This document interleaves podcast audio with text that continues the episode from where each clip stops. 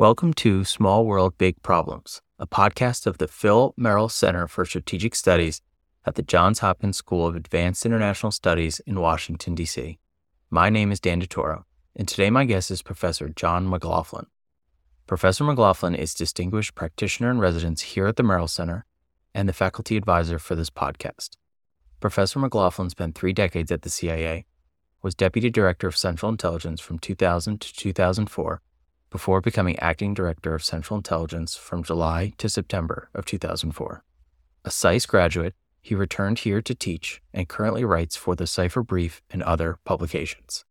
Today, we'll be discussing the war in Ukraine, nuclear weapons, and the future of intelligence.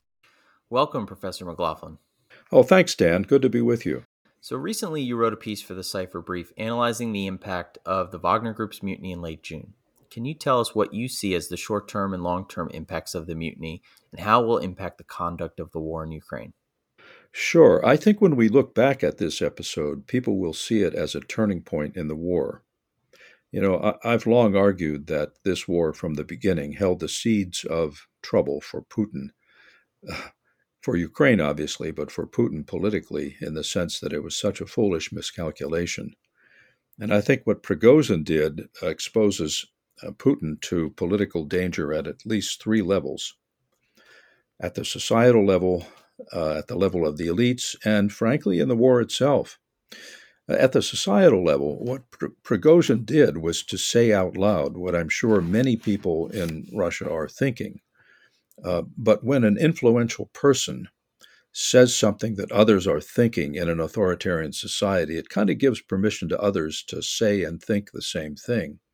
And essentially, what he said, the most important thing he said, was that in addition to what he charged as corruption among the politicians and military, the most important thing he said was that the war's rationale itself, uh, that NATO was somehow threatening uh, Russia, that the Ukrainians were threatening Russia, he said that that was all false.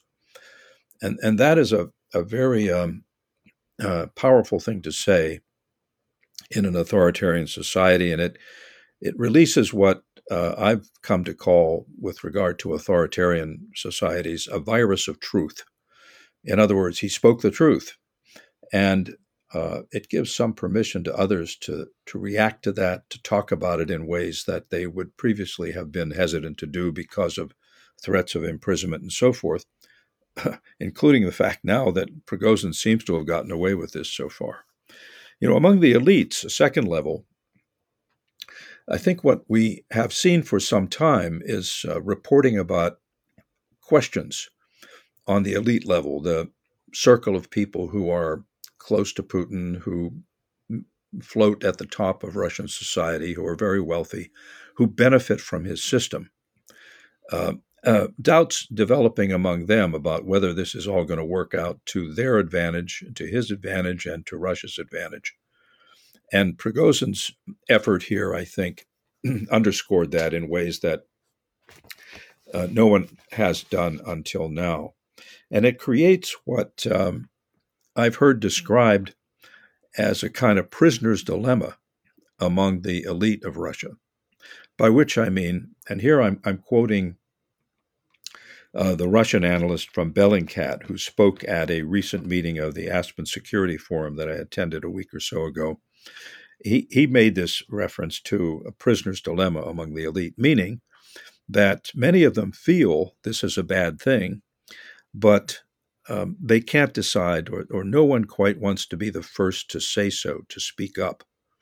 And, and essentially, that's what Prigozhin did. And had he not turned around when he was 120 miles from Moscow, I think it would have probably drawn adherents to his cause from others in the elite. In any event, the military seemed not to have opposed his march up the road from Ukraine or seemed not to have opposed his takeover of the military headquarters at Rostov on Don. So this had to be a concern for Putin. And then in the war itself, a third level, I think inevitably seeing uh, turbulence and disagreement at the top, uh, if you're a soldier, uh, this makes you question the whole rationale for why you should be risking your life uh, in a in a war in Ukraine that already, according to what we've heard from POWs and what we hear in uh, radio chatter that has been interrupted, uh, in, intercepted among the Russian forces. Uh, already, we know that there is a dissatisfaction and a cynicism about the war. So, in terms of the war itself, I think it erodes further what is a critical factor in fighting a war, and that's the will to fight on the Russian side. Whereas we know the will to fight is still very strong and vibrant on the Ukrainian side. So, this is not to say the war is going to be over soon. It's not to say that Putin's going to fall tomorrow. But it certainly is to say that this episode dealt a blow to Putin's reputation uh, and to his political authority uh, in Russia, and ultimately to his ability to prosecute this war successfully. So, just expanding on uh, the ramifications for Putin. In April of last year, you wrote a piece and you said that for the first time of over 20 years of following Putin, you doubted his ability to survive politically. So, when you were watching this unfold, how serious a threat did you perceive it to be? And then, what are some scenarios for Putin's future, and what probabilities would you assign to them? Yeah, I think um, when I said that back in uh, April of um, uh, 2023, I guess it was, uh, or 2022, uh, it was not a widely uh, endorsed point of view. But I think increasingly people are seeing that this is a political danger to Putin. Now, how it all plays out, you know, dangerous to predict because uh, in modern Russia, we, we don't have models for how governments change that are very well established. Now, back in the Soviet days, we knew, you know, if a Soviet leader screwed up politically, as Khrushchev did, uh, the Politburo would uh, come together and dismiss him. Or if a leader was ill, and as in the case of uh, Brezhnev or Chernenko or Andropov, uh, the Politburo would again remove him and replace someone in a process that wasn't very transparent.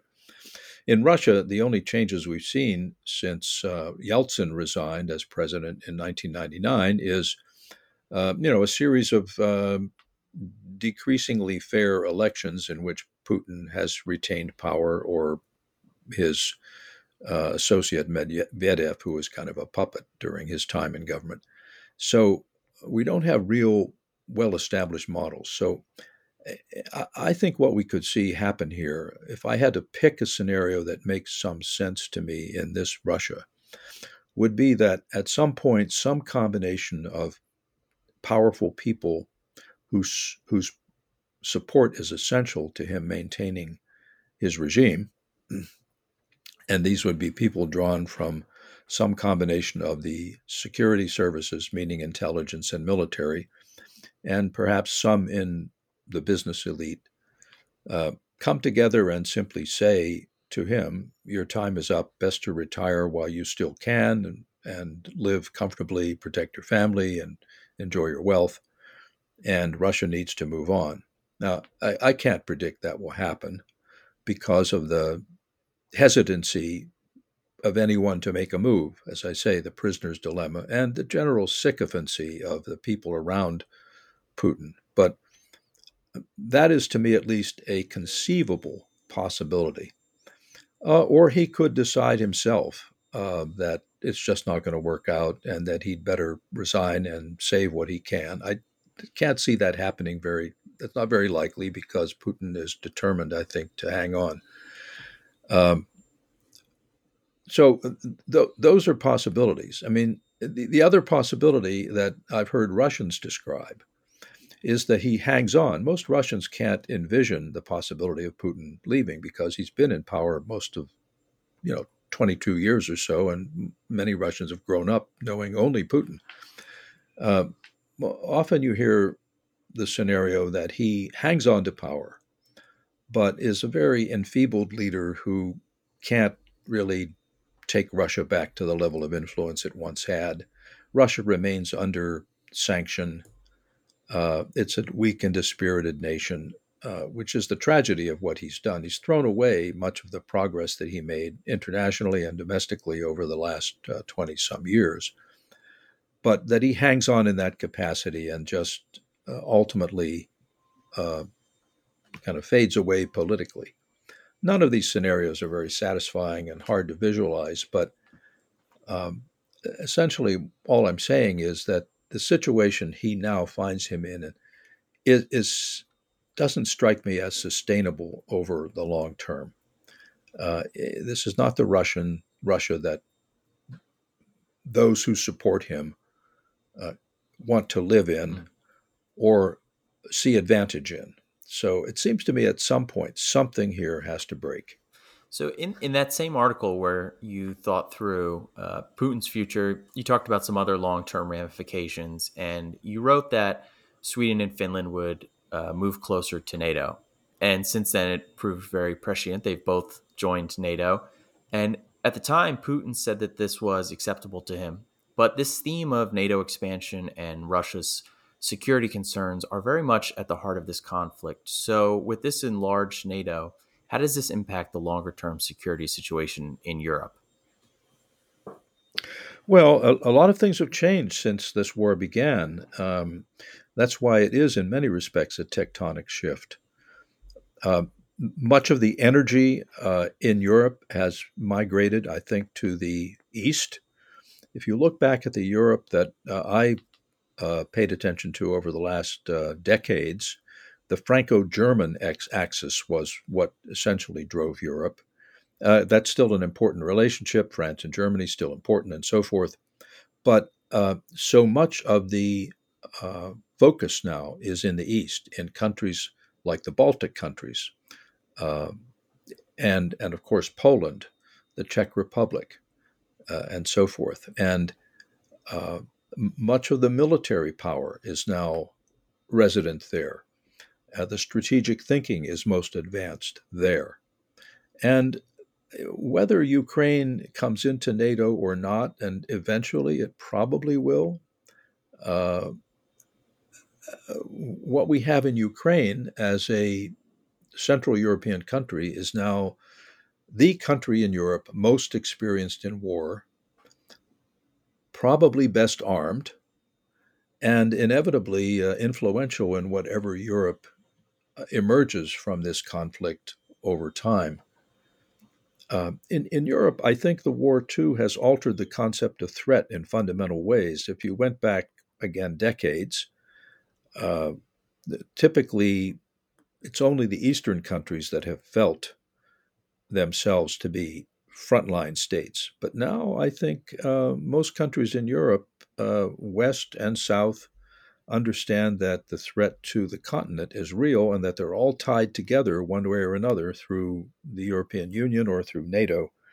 And so there is a, a much more commonly understood sense of threat now in Europe than there was before this war, when people could really not quite visualize the kind of aggression that countries like Poland and the Baltics could rather easily imagine coming from Russia.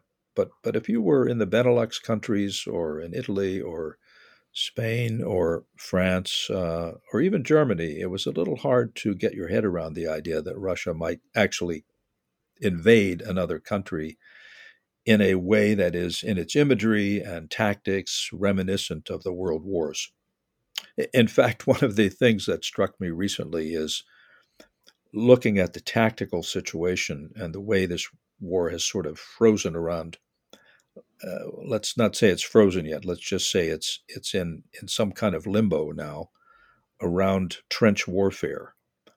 Uh, it is at the beginning was reminiscent of World War II, and at this point is in its imagery and conduct feeling more and more like World War One, with the necessity on the Ukrainian side to basically engage in attacks on trenches across uh, terrible minefields.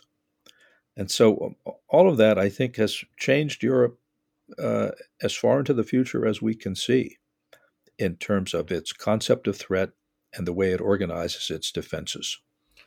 I think uh, you can see that as well with Europe's attitude towards China because this Russia China axis um, is was also at the heart of your article, and you, you said that China could take one of two paths. It could exploit a weaker Russia, or it could cut relations to bare bones. And I think it's fair to say we haven't seen the latter scenario. And while China hasn't, they've proposed a peace plan. They haven't, as far as we know, provided lethal aid to the Russians. Um, U.S. China, Europe China ties have soured. Um, so, h- how do you interpret the current China Russia relationship and, and how do you see it changing in the future? Well, that, that's a great question. And this is one of the most interesting and complicated aspects of this uh, war.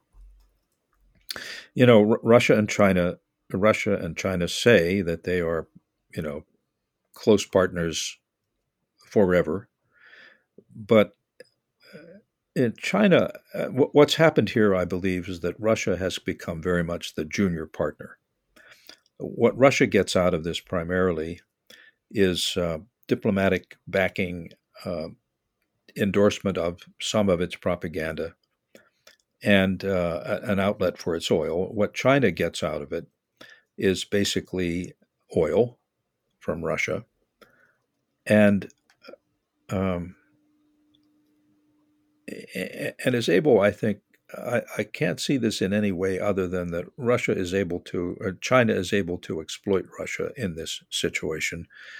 And I think the Russians would make a mistake to assume that they are not being used by China and that over time they would make a mistake to assume that China will remain closely allied with them. That, is not the history of Sino Russian relations. And the Chinese are very good at using um, those around them in whatever way they can to their advantage uh, without becoming and there's without becoming ideologically or close to them in some way so uh, the the other the other aspect of this that's interesting to me is that when Russia talks about when it rattles nuclear weapons um, many people don't realize that if they were actually to use a nuclear weapon of any sort, tactical or otherwise, they would almost certainly be sacrificing any support from China, which has a, a firm no first use policy with nuclear weapons and would have to condemn what the Russians are doing. So, in a sense, the Russian need for China puts a bit of a brake on their um, nuclear options. Can this be sustained over time? I I think it's no one can know at this point, but at some point here, if the war continues to go badly, if the Ukrainians begin to score a breakthrough of some sort, um, uh, Russia risks, I think, losing China because, you know, you mentioned Europe and China. The, the Europe market is extraordinarily important to China. And the Chinese trade is extraordinarily important to Europe. The figures are not at my fingertips here, but they are very high in terms of the ranking of China and Europe in terms of their trade relationships. So uh, China is walking a very fine line here with all of Europe essentially against the war and yet relying on trade with Europe as an important component of its economy at a time when Chinese growth is at an historic low.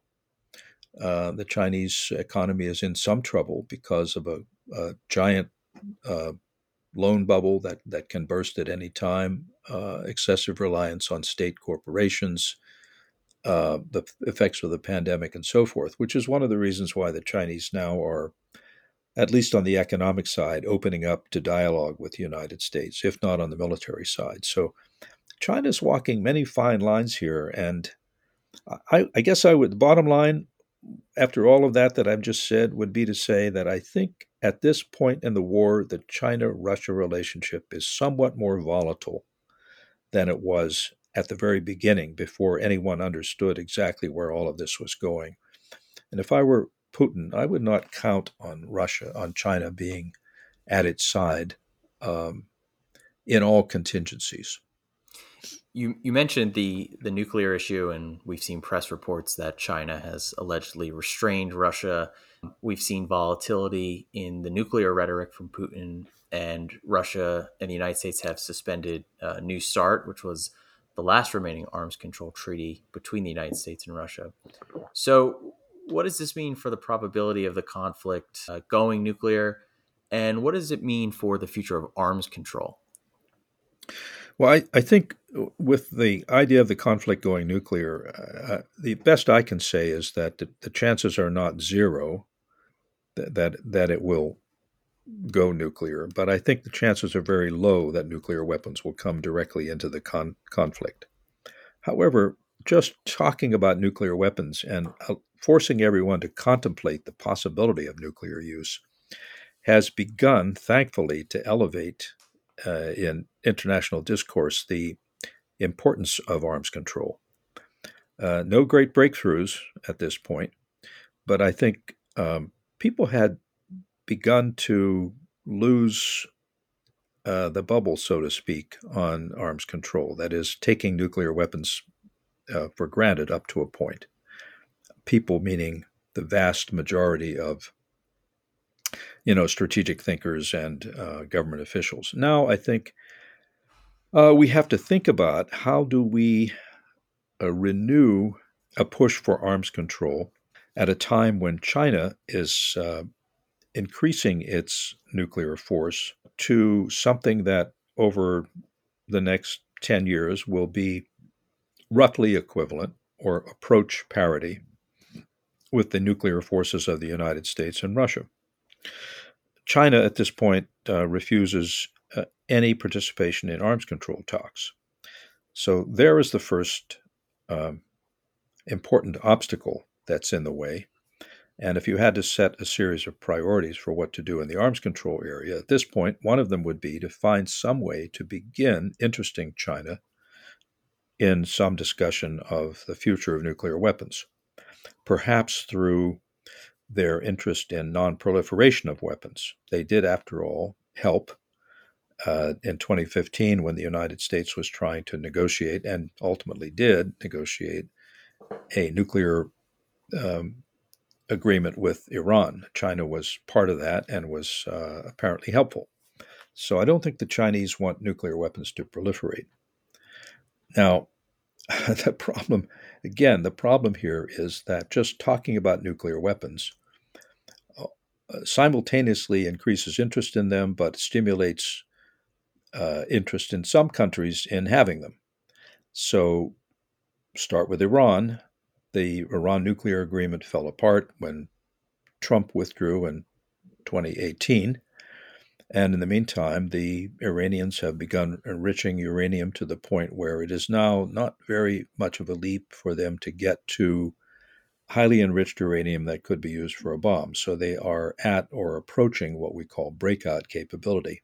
If that were to come about, and if it were not to be stopped in some way, then it stimulates interest in other parts of that region, perhaps among the Saudis, the UAE, and so forth, um, for uh, the idea of developing their own nuclear weapons. Again, no firm intelligence or information that would take you there, but it's just something you have to think about. Uh, in the Far East, uh, with the tensions over Taiwan, the you know U.S. so-called nuclear um- umbrella, extended deterrence, as it's called, becomes all the more important and a country like Japan, uh, again, n- no evidence that it is going nuclear in the weapons sense, but certainly has the technical capability to move in that direction, as does South Korea if it were to choose to do so. So, again, it just moves to the front of the international agenda the whole idea of first limiting nuclear weapons, starting with the dilemma of Russia, China, United States, and then moving on to those aspiring powers or potentially aspiring powers. And the, the difficulty of no progress on the Russian US front is that a kind of implicit understanding among non nuclear countries is they will not aspire to nuclear weapons if Russia and the United States are actively seeking to reduce their stockpiles. And when that slows down or stops, it removes a lot of the counterproliferation pressure in other countries. And I haven't even mentioned the technological changes that are taking place, such as hypersonic weapons that are not covered by any existing agreements. So, again, this is a, one of those things that causes prime ministers and leaders around the country to refer to this period as a, an inflection point or transition point or turning of the page in the international system.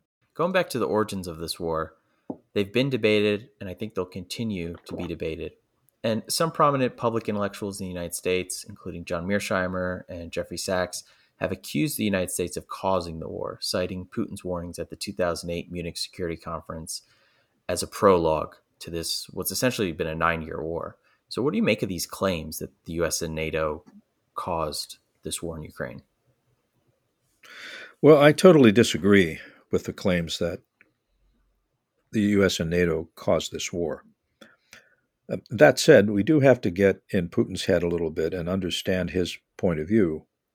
You know, when the decision was made back in the Clinton administration to begin enlarging NATO, uh, beginning with the Baltics, uh, no one was under the illusion that Russia would like this but it was it was one of those difficult choices in international relations where I think that administration chose to uh, to do that and to take the risk of displeasing Russia and tried to mitigate it by establishing a kind of NATO-Russian, uh, for lack of a better term, partnership in which NATO uh, welcomed Russia as an observer and uh, tried to give it some transparency into what NATO was thinking and doing. And now, I think it was a mistake in 2007 at the Bucharest summit of NATO uh, for the Bush administration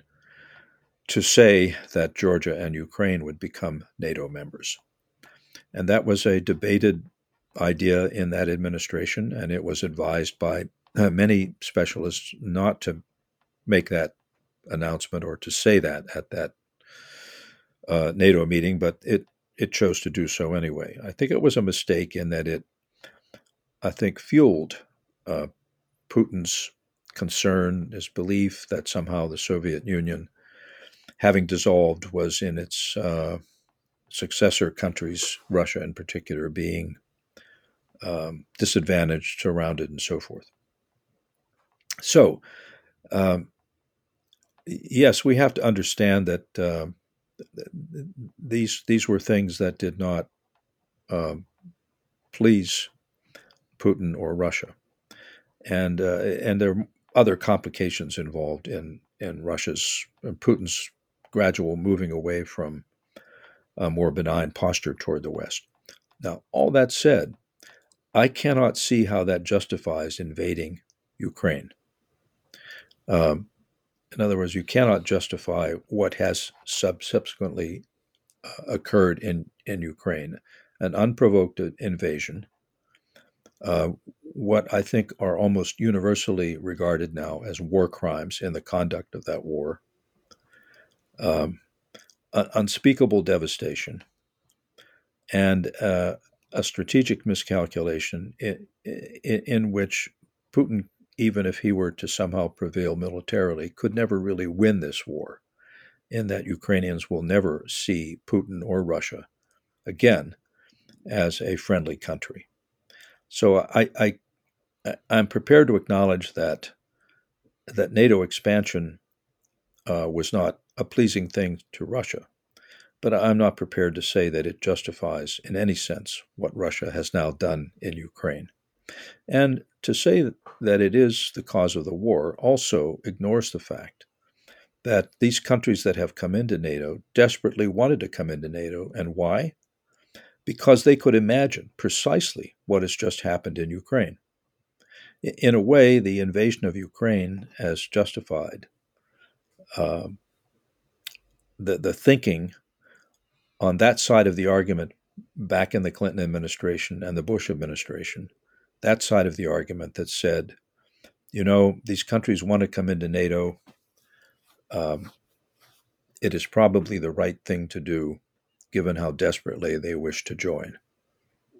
Speaking of those Eastern European countries that you know had a more eyes wide open approach to Russia, um, as well as the U.S., you know, I think declassifying intelligence played a big part in uh, rallying the world around uh, backing Ukraine and opposing Russia. You mentioned Bellingcat earlier, and they've been critical in documenting Russia's atrocities. At CIA, you were responsible for creating the Senior Analytics Service, founding the Sherman Kent School for Intelligence Analysis. You teach a class here at SAIS on the practice of intelligence analysis. So I think it's fair to say you've thought deeply about the process and practice of intelligence analysis. So I'm curious about the role of open source intelligence, what role it's played in this war, and what you see the future of open source for governments, whether there will be an open source intelligence agency someday in the future.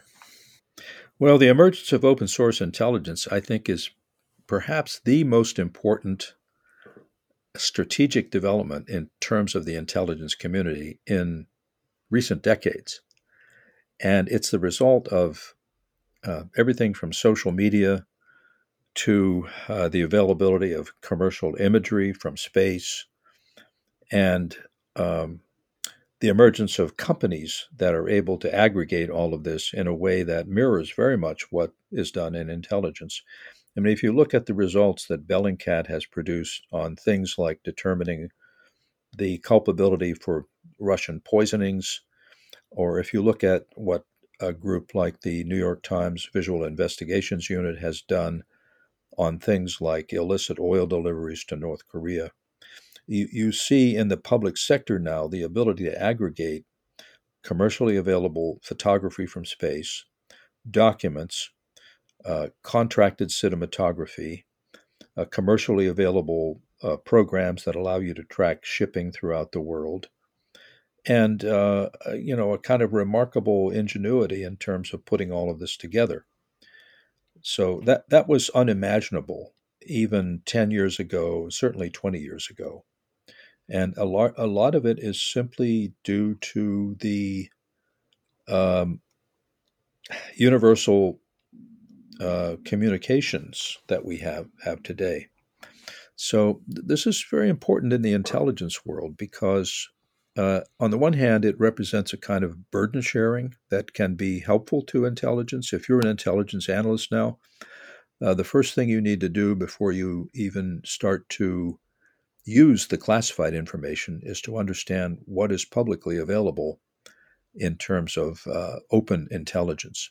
And then a second task you have is to figure out of that open intelligence what is believable, what is true. That's a classic intelligence mission. What is true? So that it heightens that mission. And then third, it's a kind of um, I wouldn't say so much competition as the effect is to narrow the range of things that the intelligence community has to focus its powerful classified collection mechanisms on. And it, it narrows them to the most difficult problems, the ones that open source intelligence can't get to. Uh, what are leadership intentions? Uh, what are plans for the deployment of nuclear weapons? What are war plans in different countries? These are harder things for uh, open source intelligence to detect, which is very good at putting together things that it can see or listen to. So, bottom line is um, this is a bit of a revolution in the intelligence world. And debate is underway now on whether this should be a separate agency or whether it ought to be uh, something else. I think over time, the pressure for this to be, if not a separate agently, agency, at least a uh, separate activity in the intelligence world that feeds into those who are doing classified work. Uh, that that pressure is, uh, I think, there and will be ceaseless until someone figures out how to do it. Uh, frankly, I don't have a view on whether it needs to be a separate agency or whether it needs to be uh, run out of the Office of the Director of National Intelligence. Um, I I think these are things that need to be explored and uh, and considered from many different angles before someone makes a decision. For one thing, to establish a whole new agency is always a complicated thing that creates a lot of disruption and confusion over roles and so forth. And the intelligence community already has, with the addition of Space Force, uh, at least 18 agencies, 18 different entities in it. So uh, this is a tough problem. But the bottom line is it's not going to go away. It will remain important, and it will be a combination of competition and helpful burden sharing for the intelligence community. Well, with that, Professor McLaughlin, thank you for coming on the show. If people want to hear more of your thoughts, how can they find you? Well, I'm pretty easily found at the School of Advanced International Studies at Johns Hopkins University. Um, easily found there. I do write for the Cipher Brief, uh, which is based uh, in the United States and uh, operates out of Washington and one other location. And I write for many other publications, so I'm pretty easily found. For our listeners out there, Small World Big Problems is a student led production sponsored by the Philip Merrill Center for Strategic Studies at Johns Hopkins University's Paul H. Nitze School of Advanced International Studies, located in Washington, D.C. If you'd like to become part of the podcast, suggest a guest for the show, or send us your feedback, please email us at saisstrategypodcast at gmail.com. Small World Big Problems can be found on Spotify, Apple, Amazon, or wherever you get your podcasts. We will be back in two weeks with a new host and our next guest. See you all soon.